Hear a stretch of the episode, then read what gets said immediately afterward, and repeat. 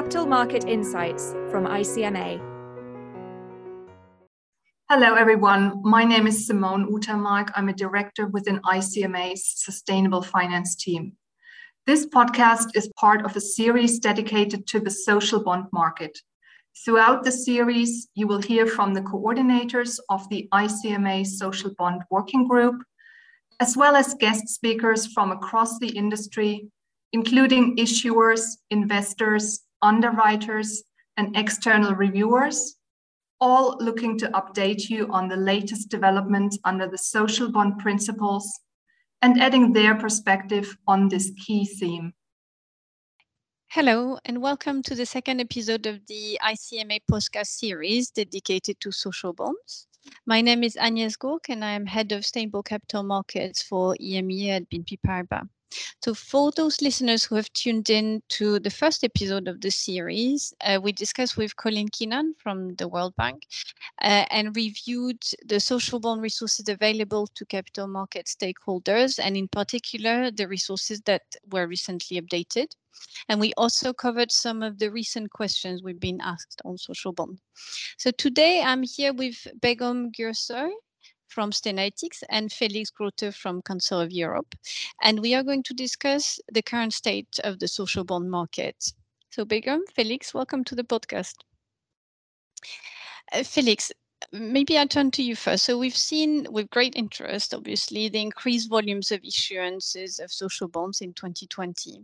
So in your view, why haven't the volumes of, of social bond issuance continued to rise?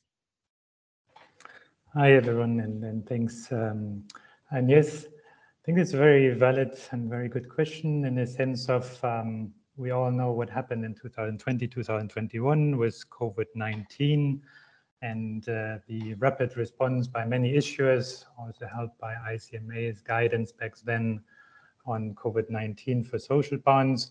There was a lot of issuance, not only by ourselves from the Council of Europe Development Bank, but by many other, in particular, public sector issuers. Um, one can also imagine, for example, the E U's new borrowing program under the SURE program. There was some French issuers in particular, like UNEDIC. So in a way, these figures from two thousand twenty, two thousand twenty-one, one could argue, uh, and a little bit distorted. And it's just that we're kind of coming back to a more normal world. On the other hand, we've all seen the war in Ukraine, unfortunately, and some of the public sector issues will certainly play a role also there to finance expenditures. Um, for ourselves, uh, on the Council of Europe Development Bank side, we've already issued two bonds in that respect. Then there may be also other aspects that going forward may actually lead to further growth. And I can imagine a particular one that is regulation. Um, we can all imagine um, what happens now at the level of the E C towards a potential social taxonomy. If that was indeed developed, I think it's very likely that it will be designed to be consistent with the E U green taxonomy. And in a way, both issuers and investors would be uh, needed to disclose alignment with the taxonomy in future, and this will lead to further investment. Then on the supply side, when we look to certain types of issuers, I believe that in particular sovereigns and sub-sovereigns have been still much absent, absent from this market. Um, some of the sovereigns and sub-sovereigns have only just started their approaches in general to the sustainable markets, mostly with green financing. So I think it's very uh, natural for them to eventually branch out into social bonds as they naturally have sizable social spending. And I think very lately also, we may have seen in the markets that the potential among financial institutions, some of them have started looking at their S M E portfolios and the impact that has on jobs, especially in areas with lower socio socioeconomic indicators, Um, like lower G D P per capita or higher unemployment rates. And then lastly, on the demand side, um, we've seen the creation of a handful of dedicated social bond funds. I think something where the social bond market has really been lacking, has really been late compared to the green bond side. Um, and I think the demand for social bonds will generally be much wider from these particular dedicated funds. Um, what can further drive growth is probably also if we see the mainstreaming of social bond indices, similar to the green bond market, which would allow investors to track uh, much more easily, and as well as benchmark their performance. And last but not least, I think there's also another area which is developing. This is probably more longer term. There's the consideration of environmental do no harm when financing social assets and considering the issuance of social bonds. For example, everything that also goes into the direction of align, Paris alignment, where most of the uh, public sector issuers are, are moving towards a step further, and also recognizing that addressing the climate crisis can provide opportunities to leverage positive social transformations. So the last mm. bits I mentioned are probably for the further future outlook in terms of growth. Um, and then coming back to the question, the uh, less growth in two thousand twenty-two, I think, is just a temporary nature. two thousand twenty, two thousand twenty-one was a lot of growth due to COVID, and now we're coming a bit back to a new normal. Thank you very much, Felix. So effectively, it's interesting to see what, what has um, really impacted uh, growth over the last few years, what may come. On another topic, maybe a bit more technical topic, Council of Europe has also recently moved to a portfolio approach, whereas before you were allocated your social projects on a bond-by-bond basis. So could you explain a little bit more what this entails? Sure. Um, so when we started our journey back in two thousand sixteen, uh, two thousand seventeen, so first in two thousand sixteen, the uh, social bond guidelines, and then we issued our first bond in two thousand seventeen. Uh, very naturally, we went for bond per bond reporting approach, and I think for a newcomer issue that makes a lot of sense. It's more straightforward. Um, and back then, we also didn't have immediately Uh, more assets that we could use for the social inclusion bonds. Um, so we back then said, okay, within a year of the bond issuance, we would report, us, of course, on the underlying assets. Now, in with COVID nineteen, we issued then for the first time in a given year a second social inclusion bond. So we kind of moved in a way to a mini portfolio. Um, and then we thought, okay, what is the next logical step? And also what we had heard from many of our investors, um, that actually a full portfolio approach would be very much appreciated, making lives easier for investors in terms of uh, finding the right data on ourselves as a social bond issuer. And also, in a way, of course, uh, social or sustainable finance is ever becoming more mainstream. So we believe it's just uh, very natural to move to that portfolio approach. Um, we will report on the four eligible loan sectors uh, to the entirety of the outstanding volume. And of course, the same on the, it's kind of a balance sheet approach, the same on the uh, bond side. So investors every year will have an overview of everything that is outstanding, both on the lending side as well as the funding side. I think this will be very interesting. Felix, you touched upon as well um, the, your recent social bonds that have been dedicated to support to refugees. So could you tell us a bit more around what you see at the moment in that respect and how it came about for Council of Europe? Thank you. On that respect, um, with the war that started in March in Ukraine, um, we have seen increased demand from our borrowers, from our member countries, Um, for uh, well, financing in that respect. And you may know that ourselves, uh, we have that link with the Council of Europe in Strasbourg, and actually financing for refugees and addressing displacements in Europe is the reason why our institution was founded after World War Two. Um, over the last decades, uh, repeatedly and regularly, we had um, lending in that area. And uh, now, of course, with the war in Ukraine, is the situation in Europe, um, yeah, very close to where we live. And the bank has, of course, um, responded with its mandate. Um, and we are, I think, the only M D B that also has member countries uh, that are, yeah, all the neighboring countries from Ukraine. So we responded um, very quickly in April by a first social inclusion bond that was um, responding to the refugee crisis. Um, we had um, then amended our usual use of procedure language for our social inclusion bonds with language uh, around refugee financing. Um, we had also been in contact with the I C M A, and back then um, we very much appreciated again the help um, and advice by I C M A during COVID nineteen, when there was the guidance document published uh, how social bonds could address Uh, financing around the pandemic. Um, we were clearly also in favor of such uh, work again here with the war in Ukraine. Um, and yeah, based on the first social inclusion bond for refugees in April, we very recently issued a second one now in U S dollars, actually upsized because of record investor demand. Um, and that time, the bank had already approved certain loans for our refugees. So I think the wording was ever more clearer and straightforward, um, and that we very much appreciate, and in particular for U S dollar issuance, the very high share of socially responsible investors um, and also certain dedicated funds that we had not seen in the past, or not to that level at least. Um, so we've, yeah, for an institution with a mission like ourselves, Um, it felt very good to have uh, all that investor support for such a special cause. Thank you, Felix. And indeed, you mentioned um, for the principles of I C M A, there was um, a press release a couple of weeks ago now, effectively reiterating that social bonds were effectively um, very adequate instruments to finance um, supports towards regions affected by conflicts. conflict.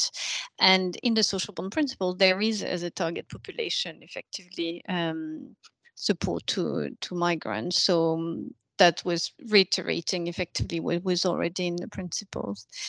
Um, Begum, maybe on to you.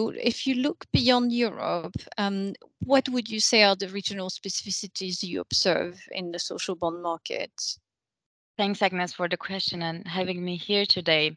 So, like, to talk about the trends of social bonds, I think, like, we should take a step back and recognize that social bonds work very differently than green bonds when it comes to impacts. On the green bond side, we see well-accepted standards that can be applied globally, like mainly due to the presence of global decarbonization trajectories and climate change commitments.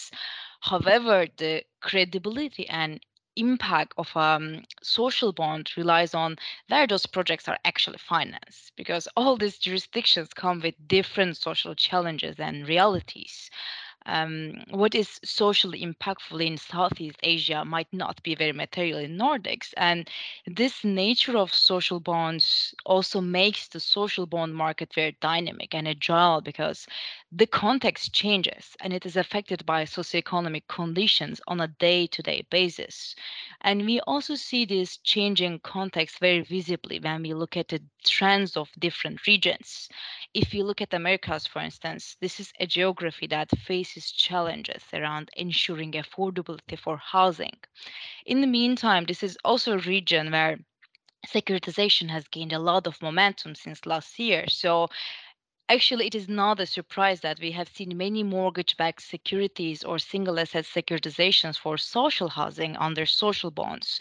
A couple of examples will be B X Commercial Mortgage Trust that was generated to acquire a mortgage loan originated by different parties, also JPMorgan social bond and California Housing Finance Agency social bond with similar purposes.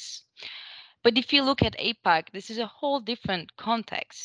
There are many countries in the region where small and medium enterprises, uh, S M Es, account for nearly all firms and the biggest share of employment. Like South Korea will be one of the many examples of this.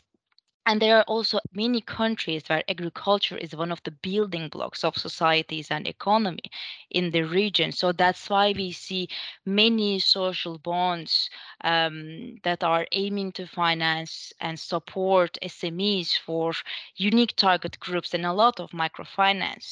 Um, some of these examples will be Kexim social bond from South Korea with S M E financing and COVID response measures, and also higher social bond from China um, that really intended to support agriculture S M Es and smallholder farmers. Um, but in the meantime, in Europe, this is this is again a different geography where most of the essential services are actually public or subsidized. That's why channeling social investments towards increasing access to essential services actually much easier and less complex compared to other regions. And that's why we see a lot of healthcare, education, and also social housing in the region. Um, like a couple of examples would be K B C social bond, uh, and also, of course, Council of Europe Development Bank social inclusion bond that also finance housing, education, health, and social care, and potential stage housing in the U K. So all these are like some of the current trends, and I'm sure we will be seeing different trends and developments in the coming years with the social landscape evolving on an ongoing basis. Thank you, Begum. Um, maybe I'll stay with you just on, on the second party opinion providers um, process. What do you think are effectively the key challenges you face when um, working with issuers and arranger to Um, to deliver a second party opinion uh, when it comes to really looking at social bonds? Uh, and if you can give us some examples in terms of improvements or areas um, where you see the most developments would be needed. Yeah, thanks, Agnes. Very, very important question. So we just say that like social bonds have a bit of a unique nature, and geography influences and determines the impact. And such nature obviously comes with challenges when um, it comes to the labeling and assessment of social use of proceeds, because there's no magical threshold or definition that can apply to all geographies easily. But however, if we take a step back and just maybe reflect on the purpose of social bonds, especially on the use of proceeds side, I think we can easily say that these bonds are designed to tackle social challenges for populations who face them. So this simple description already indicates where to look at, actually. First of all, make sure the proceeds are linked to specific and identifiable social challenges. And second, make sure the bond intends to minimize that challenge for that relevant population without putting an additional burden. I think for the uh, first aspect, which is um, making sure the social challenge and impact case is clear, I C M A social bond principles provide great guidance by simply outlining eligible thematic areas. Um, but the second part, which is really ensuring that social bonds properly serve the right people, is slightly trickier, but, but obviously not impossible. Um, it could be perfectly possible by using a simple recipe with two ingredients. I always use this analogy. Uh, and these two ingredients are target population and affordability. To break this down a bit, um, target population means setting a target population definition that really speaks to the disadvantaged or underserved characteristics of the eligible beneficiaries. And affordability comes into play when the target population is combined with a criteria that speaks to how affordability will be ensured without burdening that target population. And this simple approach, combining target population with affordability, can really clarify the rationale behind the additional impact case. And what I really like about this approach is that it can be applied to all geographies. Um, and the output of this recipe will be actually different across different regions, which is how it's supposed to be, as we shouldn't try to put all social impact cases to one box. For instance, an S M E located in an emerging area with high unemployment rate could make that enterprise disadvantaged by nature, while the same enterprise based in Stockholm is a whole different impact case. Like, for instance, we receive this comment from issuers quite often saying, like, S M Es is crucial for economic development globally, and it should be regarded as impactful regardless of any target population. And my answer to that is, Indeed, there is absolutely no doubt that S M Es are vital when it comes to economic development, but to be able to regard such financing as socially impactful, right S M Es who face some sort of challenges should be financed. And right S M Es can mean all S M Es in certain countries, but in others it might require additional targeting to make the social link clear. And when it comes to affordability, this is also a very, very important topic, because we just say that we need to make sure that right population will be supported in right way. So if affordability considerations are not in place, it is very challenging to track whether the investments have been actually impactful in the long term. Like, let's take the example of maybe student loans that will be provided to students from low-income families. We have the social topic, we have a credible target population, but if those loans do not offer some sort of financial advantages to students, it could result in increasing the risk of large debt burden, especially for those in low-income ranges. And the presence of such risk is really tricky in social labeling, as it makes the long-term impact of the financing unclear. Thank you very much, Begum. And there was another question I wanted to address, and maybe back to you, Felix, uh, on impact, which Begum has highlighted as key effectively as part of the second part opinion process. So when you issue a social bond, um, the impact reporting that you will have to produce as an issuer, which will happen at the latest one year after your bond transaction, um, is really a key part of the delivery for investors. Would you say that it gets easier over time as a, as a seasoned issuer such as Council of Europe, or would you say there are new expectations from um, investors um, or second party opinion that you see in the market? Thank you, Agnes. And I believe it's a bit of both. So the first time an issuer looks at that, it also means that internally one, well, on the funding side, you move much closer to your lending side. You need to establish all the different um, yeah, methods. And then the first reporting yeah, within a year after the first bond is actually quite a substantial exercise. But of course, uh, over time, this gets uh, much more streamlined. On the other hand, there's probably more and more or higher and higher standards and or yeah, what investors may require. Um, and one always wants to be ahead of the curve and improve, of course. Um, one way, of course, is uh, being with the social bond working group, and there's the subgroup on impact reporting. And I think which was proved very useful is, on the one hand, the harmonized template for impact reporting, which is kind of an Excel table, which we thought was, um, yeah, not too difficult to fill in. And I think for investors, easy to read and then to compare between the different issuers. And I think another Um, idea we had, I think it was last year with the social bond working group, was the pre-issuance checklist for social bonds. So just overall helping new issuers that want to come to the market and may be then confronted with yeah, setting up a framework and then looking at the first um, impact reporting. Now, over time, of course, um, uh, so a few elements that also Begum just mentioned. Yeah, what about additionality of our financing, or the E U, I think in the social taxonomy, they call it substantial contribution. So what is there in addition to the inherent social benefits? What are the additional ones?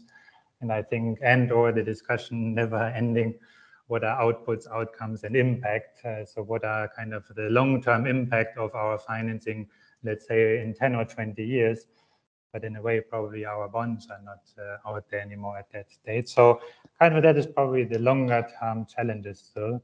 Um, but it's definitely uh, easier year by year, just by ways of procedures and, and methodologies internally to prepare such reporting. Thank you, Felix. So thinking now as we look ahead, uh, maybe Begum, what do you see really as the new trends and opportunities to be developed in the social bond market? Just to maybe build up on what we discussed previously, Agnes, because I think opportunities go hand in hand with the realities of different jurisdictions. Um, we say that starting point when it comes to social labeling is making sure the thematic area is impactful in that geography. So in that sense, I think we can say that any socioeconomic struggle comes with possibilities to raise social financing. I think the market is already very well familiar with some of the common themes such as housing, education, healthcare, and S M E financing. But still, there are many other social areas globally that require urgent investments. Some of this will be food security and sustainable food systems, also promoting inclusion and diversity, sanitation, or even access to electricity. And all these areas can be supported by issuing social bonds. And they're also aligned with I C M A suggested eligible project categories. So maybe just to dive into one of them and, and visualize together, for instance, I always find food security is an interesting and also promising category because it opens the door to a wide range of different use cases. Um, for instance, when we look at Indonesia, this is a country that really faces domestic connectivity challenges due to its geography, and this comes with many infrastructure problems, including food warehouses, especially in rural areas. So this specific issue itself can be regarded as an opportunity for a social bond and can be financed by sovereigns, banks, or corporates who invest in infrastructure. Another example will be governmental programs that really try to improve the livelihood of farmers while generating sufficient income and food for households. We see this, for instance, in, in Thailand, um, where the government has specific programs for small and medium-scale farmers. And that is actually a perfect use case for a social bond. And if such programs are in place in a country, it means there are also lots of financing opportunities, not only for sovereigns, but also for financial institutions and corporates. Financial institutions can, for instance, easily play their part through raising debt to provide the loans to eligible farmers or project financing. I mean, look, we just came up with uh, multiple different use cases just for the food security category. And there are many other areas with lots of opportunities. I think um, it is important for the market to gain further awareness on how social bonds can be chan channeled to some of these, let's say, less conventional themes. So issuers can also take a step back and connect the dots between their local context and potential social financing. In that sense, I really recommend all potential issuers to check I C M A's social bond case studies guidance as a starting point, and also reach out to their rel relationship banks or external reviewers to explore different themes and gain better understanding. Thank you very much, Begum. Uh, thank you very much, Felix. It was a pleasure really having that conversation, hearing all your insights. So there will also be forthcoming episode to drill down on some of the topics that uh, we have touched upon today, but didn't have time to cover um, in details. In particular, Felix touched, uh, you touched up early on on uh, what were the potential types of issues that will come uh, more to the market. Uh, we'll have a dedicated episode on corporate issue, actually, of social bonds, and then other episodes on impact reporting, on investor demand and expectations. So please do stay tuned. Thank you for listening. For more I C M A podcasts and further information on capital markets, please visit our website, I C M A group dot org.